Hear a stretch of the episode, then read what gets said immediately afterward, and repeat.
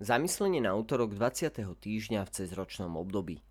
Čítanie zo svätého Evanielia podľa Matúša. Ježiš povedal svojim učeníkom. Veru hovorím vám, bohatý ťažko vôjde do nebeského kráľovstva. Ba hovorím vám, ľahšie je ťave prejsť cez ucho ihly, ako bohačovi vojsť do Božieho kráľovstva. Keď to učeníci počuli, veľmi sa divili a hovorili – kto potom môže byť spasený? Ježiš sa na nich zahľadel a povedal im. Ľuďom je to nemožné, ale Bohu je všetko možné. Vtedy mu Peter povedal. Pozri, my sme opustili všetko a išli sme za tebou. Čo z toho teda budeme mať? Ježiš im povedal.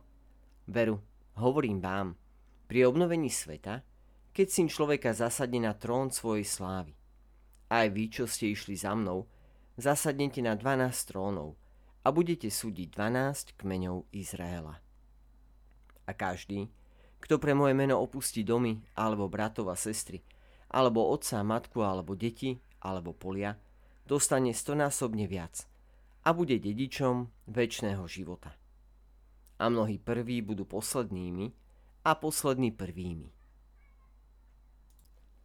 Dnes sa zamýšľame, milí priatelia, nad reakciou, ktorú vyvolal Ježišov dialog s bohatým mladíkom.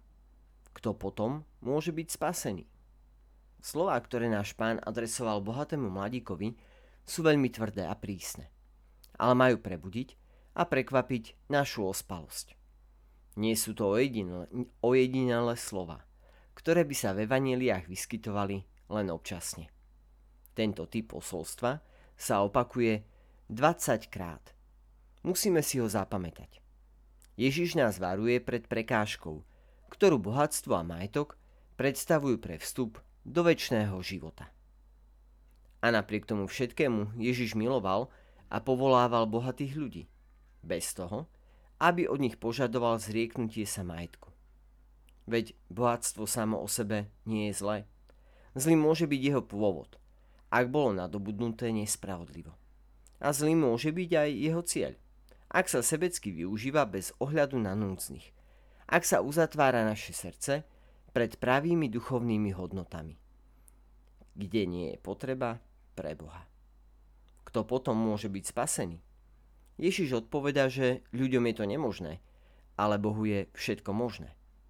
Pane, Ty dobre poznáš ľudské schopnosti oslabovať Tvoje slovo. Preto voláme, Pane, pomôž nám zmeniť naše srdcia. Keď bohatý mladík smutne odišiel, lebo si chcel ponechať svoje bohatstvo, ozval sa Peter a povedal Pozri, my sme opustili všetko a išli sme za tebou. Čo z toho teda budeme mať? Preto, pane, svojej církvi a svojim apoštolom daj schopnosť vzdať sa všetkého pre teba, aby sme nemali rovnaké otázky ako Peter. A každý, kto pre moje meno opustí domy alebo bratov a sestry, alebo otca a matku, alebo deti, alebo polia, dostane stonásobne viac a bude dedičom väčšného života. Naše myšlienky by mali smerovať k tomuto, k väčšnej budúcnosti. Byť ľuďmi, ktorí pamätajú na väčšnosť, no žijú naplno v Božej milosti dnešok. Svetý Jan Zlatoústý povedal, ľahšie je pre slnko nevydať teplo ani svietiť ako pre kresťana nevysielať svetlo. Neurážajte Boha. Ak raz dostanete svoje vlastné záležitosti do správneho stavu, ostatné budú určite nasledovať ako prirodzený a nevyhnutný dôsledok. Pápež Benedikt XVI povedal, kresťanské povolanie je predovšetkým povolaním k láske. Láske, ktorá nás priťahuje a ťahá von z nás samých k jej oslobodeniu prostredníctvom seba darovania. A katechizmus katolíckej cirkvi nás povzbudzuje, cirkev sa modli, aby sa nik nestratil.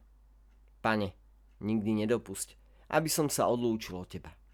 Ak je pravda, že sa nik nemôže spasiť sám, je pravda aj to, že Boh chce, aby boli všetci ľudia spasení.